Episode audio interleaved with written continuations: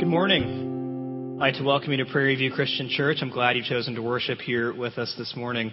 Earlier this morning, when we were doing our sound check, I told the worship team that I really want to pull a Johnny Cash and kick all these bulbs um, on the stage. But Johnny Cash got kicked out of the out of the Grand Ole Opry after that, and something similar would probably happen to me if I did that. So I'm not going to do it. But we are glad you've chosen to worship with us here this morning. And I do want to thank Joshua for preaching for me last week in the book of Malachi. And one thing he failed to mention last week as he preached from that passage is that Malachi, if you didn't know this, is often known as the first Italian prophet because his name is Malachi. So if you've never, ah, there you go. That was a joke. I didn't know how it would go over, but there you go. But I'm glad that he preached through that because it actually made complete sense with where we were going today and where we were in the weeks leading up to Malachi last week. Today we're starting a series, four week series through the Gospel of Luke, looking at the first two chapters of the Gospel of Luke, really focusing in on the birth of Jesus and what it is that this means for us. And you know, there are a lot of churches out there, and I've been at churches and I've worked at churches, and it's great that they do this. A lot of churches will use their Christmas sermon series to uh, do some sort of big campaign, do some sort of big cause, and that's definitely great. And I'm not knocking that a single bit. But really, we're not going to be doing that here. I'm sorry if that's disappointing to you, but we're just going to be looking at the story. I think there's value in just reading the story. Because we may think that we know it, but there are always things that we miss when it comes to our reading of Scripture. And then I also believe that maybe we don't know it as well as we think we do at times.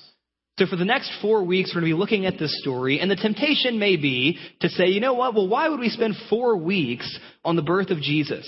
My kids can learn that in a lesson in kids' church in 15 minutes. Why are we going to be in it for four weeks? Well, the answer is because I believe the birth of Jesus impacts our lives more than any of us often realize. It affects the way we do everything. The temptation might be to say, you know what? I don't understand how the birth of a Jewish baby to a lower middle class family in Israel 2,000 years ago really has any impact on how I'm going to make sure that I can pay my bills after all the Christmas presents I have to buy. And it may not seem to mean anything to the person who's trying to meet all the work deadlines before the end of the year. You may not think it means anything to you as you're trying to balance all the family responsibilities and the chaos that is your calendar when it comes to the month of December. But the truth is that this birth, if it's true, is the most earth shattering event next to the cross and the resurrection that has ever occurred. And it has a huge impact on every single aspect of our lives. And we would do well not to take that for granted. So that's where we're going to be over the next four weeks. And Malachi led up perfectly to it because Malachi is the last book in the Old Testament that is written. And it's written in about 400 BC. The next scripture that will be written are the Gospels, 450 years later. So what's happening? In that 450 year time frame? Well, there's actually a lot that's happening.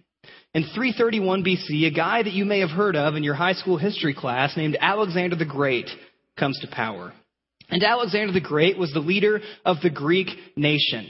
And legend has it that Alexander was such an amazing leader that whenever he would come into contact with his opponents, whenever they would meet on the battlefield, he would have his own soldiers run off a cliff to their deaths. And the whole idea was that he wanted to prove to his opponents just how sold out his soldiers were to him. And that if you're fighting my soldiers, the guys that are willing to run off a cliff for me, you don't stand a chance. It was to give him a mental edge. And these men believed in Alexander the Great so much that they would do it. Now, in 323 BC, Alexander the Great died. He died a young leader, and there's no telling how big his empire would have been had he lived longer. But after he died, there was a lot of instability in the region. There are several different empires all jockeying for position, trying to somehow take over all the land that Alexander had been in charge of. But then along comes a guy named Antiochus Epiphanes in 167 BC. Antiochus Epiphanes was a pagan leader, and he saw the Jewish temple, the one that Ezra helped to rebuild, the one that Nehemiah helped fortify, the things we were just talking about. He saw this temple and he said, You know, that would be a great place for us to sacrifice to our gods. And some of the Jewish people said, Well, if you want to do that, Antiochus Epiphanes, that's fine. I guess we can deal with it. I guess we can share the temple. But then there were some Jews who said, No, this is not okay. This is a slap in the face to us. It's a slap in the face to the temple, and it's a slap in the face to God. And one of those families that refused to take this lying down was the Maccabee family. You may have heard of the Maccabee family. So the Maccabee family came in, they took back the temple. And when they took it back, they had a day of rededication, which was then where we get Hanukkah from. That's why Hanukkah is celebrated the rededication of the temple. So everything's good, but then in 60 BC, Rome comes in. And Rome takes control, and Rome truly starts flexing their muscle, and they will be in charge for the next several hundred years, one of the greatest empires that has ever existed. And this Roman world is the world into which Jesus is born. It's the world that the gospel writers are writing in. It's the world that the New Testament is being written in. And all of these things have been happening that lead us up to this moment. There were 400 years of what seemed like silence from God between Malachi and the Gospels. But what we see in the birth of Jesus is that God is not silent anymore. So we're going to be in Luke chapter 1. If you have a Bible with you, feel free to open to Luke chapter 1. If you don't have a Bible with you, feel free to use one of the Bibles in the chair around you, or feel free to look up on the screen. And if you don't own a Bible, feel free to grab one from the welcome desk before you leave today. But before we do that, I'm going to pray, and then we'll jump in to our Luke text. Father God, thank you for this day. Thank you for all that you've blessed us with. Thank you for all that the Christmas season means. God, thank you that you have sent your Son God in the flesh, God with us, to redeem us, to save us, to grant us mercy, to show us what your kingdom looks like. And God, I pray this Christmas season we will avoid the temptation to be distracted, avoid the temptation to be stressed, avoid the temptation to focus only on the material and only on the commercialization of this holiday, but God will focus on you. That every single day we will reflect more and more on what it is that this holiday truly, truly means. God, thank you for your grace. Thank you for your love. And thank you for your word that we're about to jump into. We love you. We ask all these things in Christ's name. Amen. Well, every time we start a new book of the Bible here at Prairie View, you've probably known me long enough now, I've probably been here long enough now, that you probably know that we always start with some background of the book. It's always important to know who wrote the book, when did they write the book, why did they write the book, and we're going to look at that with Luke. So starting in chapter 1, verse 1. Inasmuch as many have undertaken to compile a narrative of the things that have been accomplished among us, just as those who from the beginning were eyewitnesses and ministers of the word have delivered them to us, it seemed good to me also, having followed all things closely for some time past, to write an orderly account for you, most excellent Theophilus, that you may have certainty concerning the things you have been taught. So we learn quite a bit about Luke just in that one passage, but some of the things that we do know about Luke from other research and other reading is that Luke was not one of the original eyewitnesses of Jesus. He was not one of the original 12. He is often considered to be a second generation Christian. He was a companion of Paul, as we read in the book of Acts. Luke also wrote the book of Acts. So we know quite a bit about Luke. We know that he is not an eyewitness. He's a companion of Paul. He's a second generation Christian. He's probably a Gentile, which means he is not Jewish, which would make him a little bit of an oddball compared to the rest of the New Testament writers. And we know who he's writing to. The person he's writing to is Theophilus. Now, Theophilus was probably a wealthy guy, probably a guy who had some power and some influence, who basically hired Luke to do some research for him. Luke is often known as an historian. And so Luke probably went around, he probably interviewed some of the eyewitnesses of Jesus. He probably interviewed some of the people who were respected teachers when it came to the life of Jesus. And so Luke writes this account, this gospel of who Jesus is.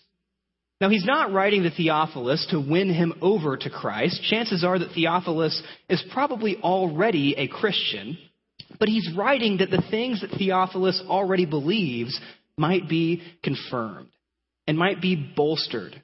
That Theophilus can have even more confidence that this Jesus that he has come to believe in, this Jesus whom he trusts, this is the real deal. This isn't just something made up. And then finally, when it comes to when Luke is writing, he's probably writing in the late 60s AD. Now, the significance of that, just like we talked about with the Gospel of Mark a few months back, is that Luke is writing only about 30 or 40 years after Jesus walked on the earth. Now, what that means is that Luke can't just write anything he wants. He has to be somewhat accurate about who Jesus was. He has to make sure that he's not exaggerating things. He has to make sure that he's not just making things up.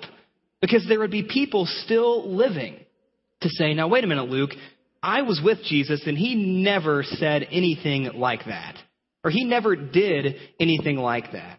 Luke is bound by time to give an accurate portrayal of who Jesus is. He wants Theophilus to have certainty, and he's giving an orderly account. So, this is where we're going to be for the next four weeks. This is who Luke is. He's very tedious. He's very intentional. No wasted words with Luke. He knows exactly what he's wanting to say. He's kind of like a lawyer in a way. Lawyers always think about what they're writing. Luke is just like that. He exactly has a plan at all times. So, starting in verse 5, we're going to get introduced to some of the main characters that we're going to be looking at for the next four weeks. So, starting in verse 5.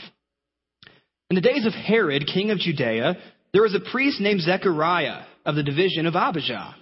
And he had a wife from the daughters of Aaron, and her name was Elizabeth. And they were both righteous before God, walking blamelessly in all the commandments and statutes of the Lord. But they had no child, because Elizabeth was barren, and both were advanced in years. So the first two characters we meet are Zechariah and Elizabeth, and they sound like a power couple. They sound great. Zechariah is a priest, a man who loves God and serves God. Elizabeth has a very respectable family line coming from the daughters of Aaron. They're both great people. They both love God. They both obey God. They walk blamelessly before God. Sounds like the perfect couple.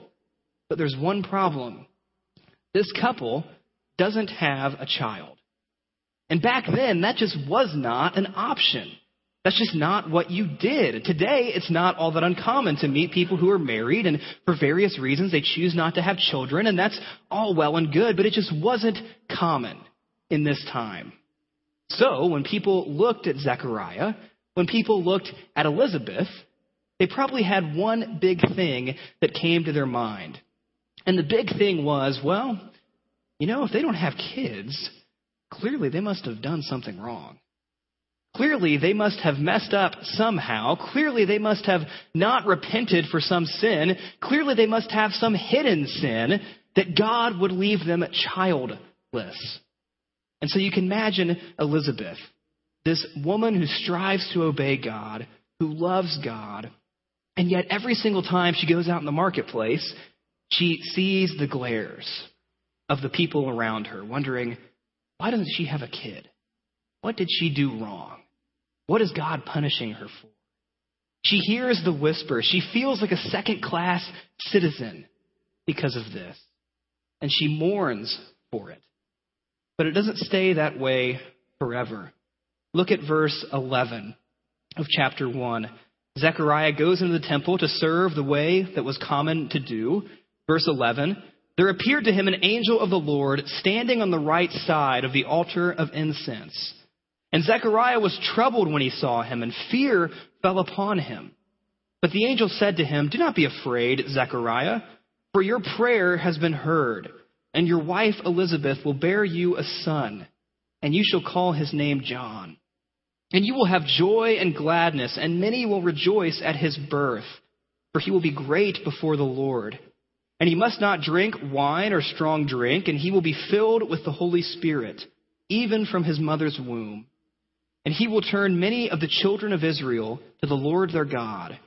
And he will go before him in the power and spirit of Elijah, to turn the hearts of the fathers to their children, and the disobedient to the wisdom of the just to make ready for the Lord a people prepared. This baby that this angel, Gabriel, tells Zechariah about is not just going to be your ordinary baby. John is not going to be your ordinary guy, and this seems to go along with the story of Scripture. In other stories where a baby is born to a barren woman, the baby always ends up doing something special. You look at Isaac, born to Abraham and Sarah. They were old. They never would have expected to have a baby. And yet God gives them Isaac. And he becomes one of the forefathers of God's people. You look at Samson, the famous judge who killed all of the Philistines with a donkey's jawbone and had the long hair that if you cut it off, he would lose his power. All that crazy story we read in the book of Judges. He was born to a barren woman. You look at Samuel, the prophet who would anoint King David, the greatest king that Israel had known. He was born to a barren woman. The trend would continue with John the Baptist. He would not just be an ordinary baby. He would fulfill the prophecy in Malachi chapter 3 verse 1 that Joshua talked about last week. The first half of that verse, Behold, I send my messenger, and he will prepare the way before me. Look at Malachi chapter 4, verse 5 and 6. Behold, I will send you Elijah the prophet before the great and awesome day of the Lord comes. And he will turn the hearts of fathers to their children, and the hearts of children to their fathers, lest I come and strike the land with a decree of utter destruction. Malachi was the last book in the Old Testament written. So, that hadn't been fulfilled yet but it's being fulfilled in the birth of John. Well, it's even more important is that as special as John is, as important as John is, he's just a preview of the real show that's coming next. He's just preparing the way. He's just making paths straight for the real announcement that God is sending. And that announcement will be Jesus. Jump forward to verse 11. I'm sorry, not verse 11, verse 24 of Luke chapter 1. After Zechariah gets this message from Gabriel, he's confused. He doesn't understand how this could be possible. His wife is old. He's old. And Gabriel, I gotta feel bad for Zechariah here. Gabriel punishes Zechariah by making him deaf and mute until the baby is born which that's a problem, especially if you're pregnant, because if Elizabeth wanted Zechariah to make a run to Baskin Robbins because she's pregnant, then Zechariah didn't hear her. But he is deaf and mute because he didn't have faith. Look at verse 24. After these days, his wife Elizabeth conceived, and for five months she kept herself hidden, saying, Thus the Lord has done for me in the days when he looked on me, to take away my reproach among people the stigma that Elizabeth had dealt with, the glares that she had seen, the whispers that she had heard from people wondering why she didn't have a baby. Those were all gone. Elizabeth must consider herself blessed. She must consider herself privileged. She must truly understand what it means for God to show her grace through this event. But if you want to know someone who's even more blown away by what God is doing, Jump forward to chapter 1, verse 26. Here we see our next two characters of the story that we're reading. Verse 26. In the sixth month, the angel Gabriel, the same angel that went to Zechariah, was sent from God to a city of Galilee named Nazareth, to a virgin betrothed to a man whose name was Joseph of the house of David. And the virgin's name was Mary. When you read that passage, Mary is probably about 14 years old when this is happening. She is very much a young girl by our standards. She's betrothed to Joseph, which is basically being engaged. She's probably going to marry Joseph within the next year. But she is truly young. And she gets this message from Gabriel. Look at verse 28.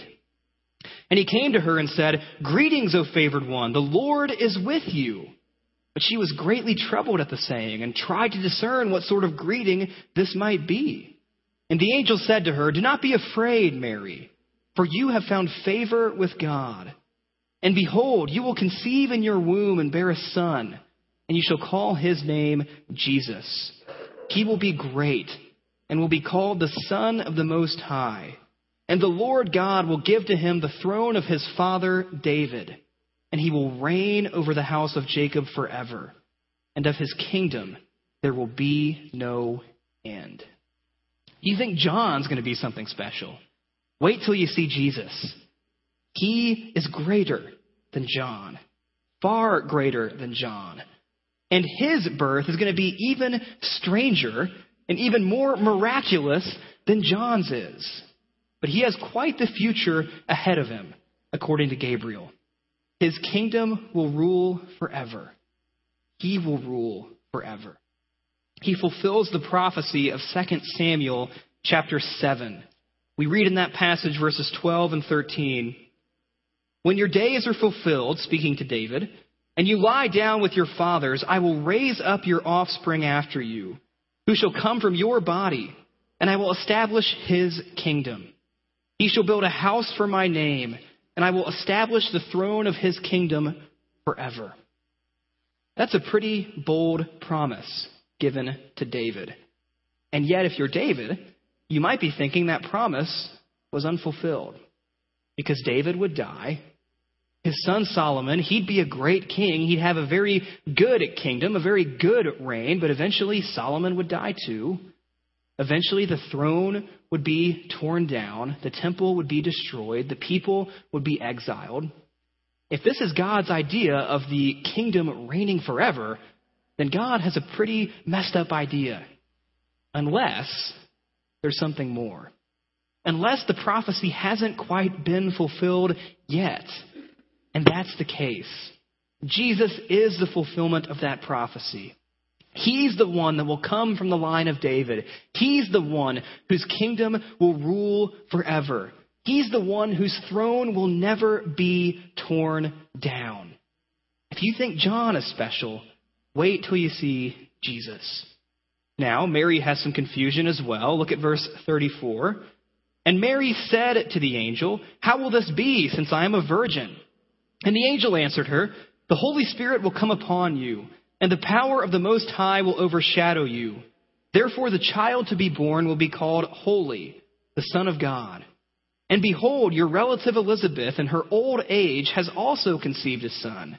And this is the sixth month with her who was called barren. For nothing will be impossible with God. And Mary said, Behold, I am the servant of the Lord. Let it be to me according to your word. And the angel departed from her. Now put yourself in Mary's sandals. On the one hand, you might be a little bit flattered. You might feel that it is a huge privilege to give birth to Jesus, to know that you're going to be the mother of this king from David's line who's going to rule forever and be in charge and be called the Son of God. It might sound flattering. It might sound like a great honor. But at the same time, Mary's also finding herself in a pretty difficult situation. How's she going to tell Joseph this? Is she going to go to Joseph and say, Hey, baby, um, here's some news. Um, turns out I'm pregnant, but don't worry, I'm still a virgin. It's all good. So what do you say? Let's, let's just keep going. What do, you, what do you think? If you're Joseph, you're probably thinking, now wait a minute. This does not seem to add up. I don't think this is really going to work here, Mary. And then not to mention, think about the other things that Mary has to deal with. In her day, for her to be pregnant out of wedlock, the best case scenario is that Joseph leaves her, maybe tries to be quiet about it, doesn't punish her, doesn't hold a grudge against her. That's the best case scenario. The worst case scenario is that Joseph makes a public scene about it and she becomes a total laughing stock and a total disgrace for her unfaithfulness. You know, we have a lot of thoughts about Mary. Some churches and traditions teach that Mary was divine, that she was somehow sinless. That simply isn't in the Bible. Some teach that if you pray to Mary, that she will somehow improve your chances of your prayer being answered because she'll put in a good word for you to God. That simply isn't in the Bible. But what is in the Bible is that Mary is a girl just like a lot of us. Not anything special, going on about her life, trying to be the kind of person God would have her be, and yet God comes to her and puts her in an absolutely extraordinary set of circumstances. And what does she do? Does she complain? Does she whine? Does she cry about it? No. She says, You know what, God, in spite of the kind of circumstances you're putting me in, in spite of the kind of awkward situation that you're putting me in with Joseph and with the people around me, you know what? I'm the servant of the Lord. Let it be according to me, to your word. Wow. Think about that humility. Think about that trust that Mary shows. Mary has a lot in common with us. But at the same time, she shows faith that many of us can't believe, can't even fathom having that kind of faith. But she still has to talk to Joseph. Look at Matthew chapter 1, verse 19.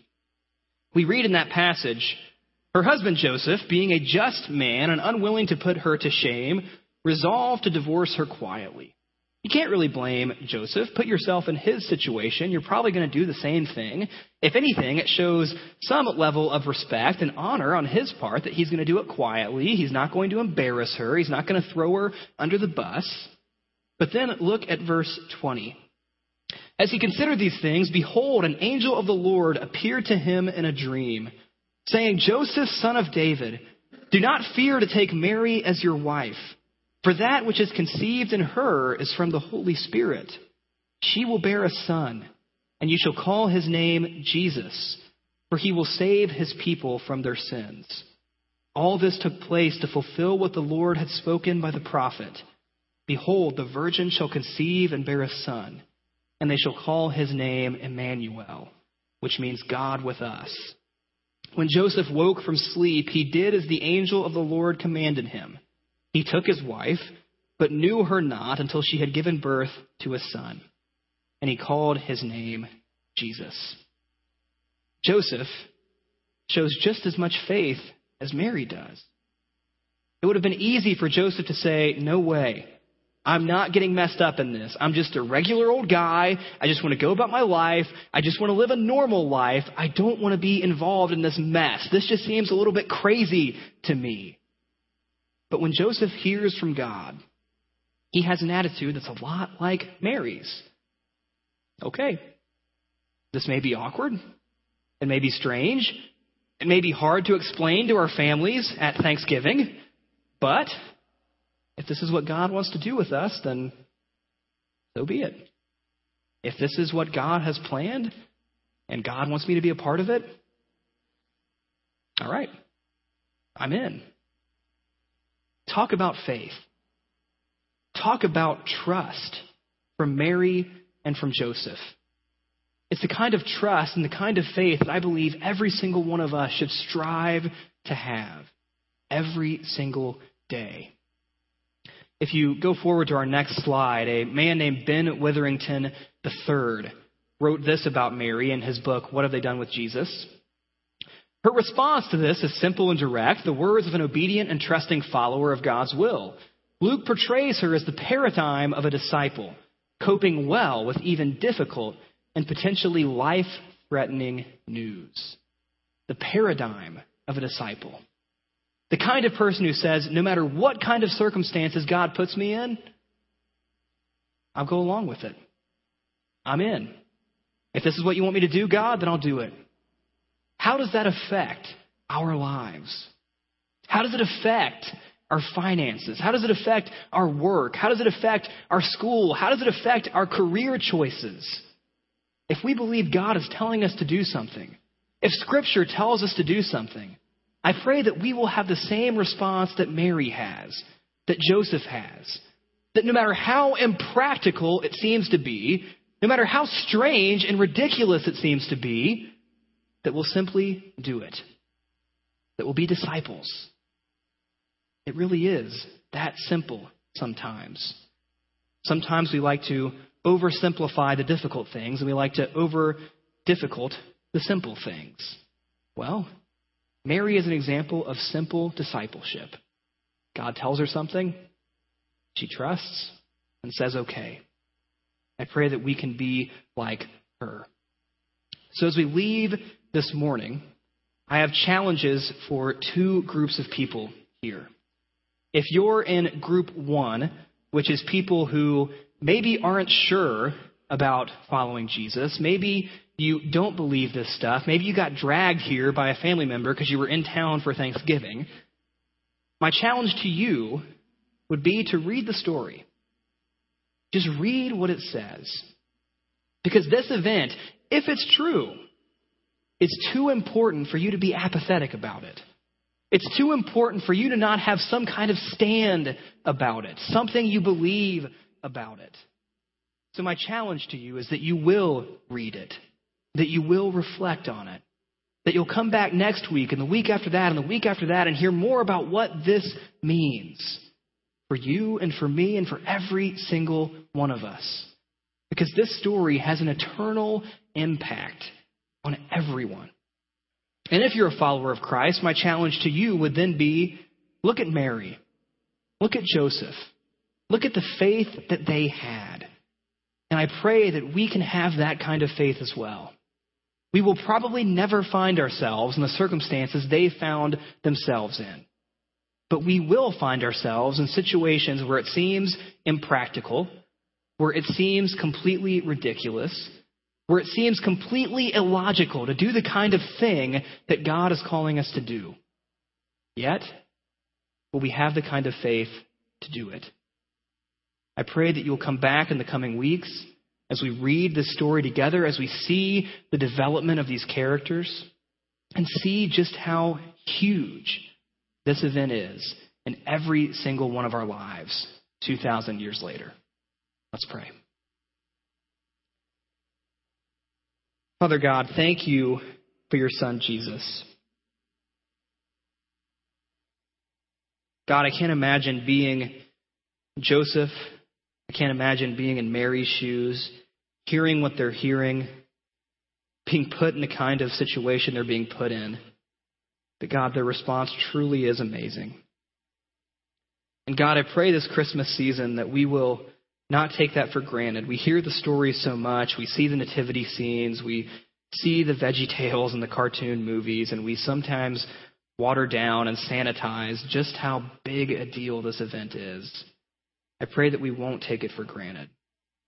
I pray that we'll never tell ourselves that we've heard the story enough, that we know it already, God.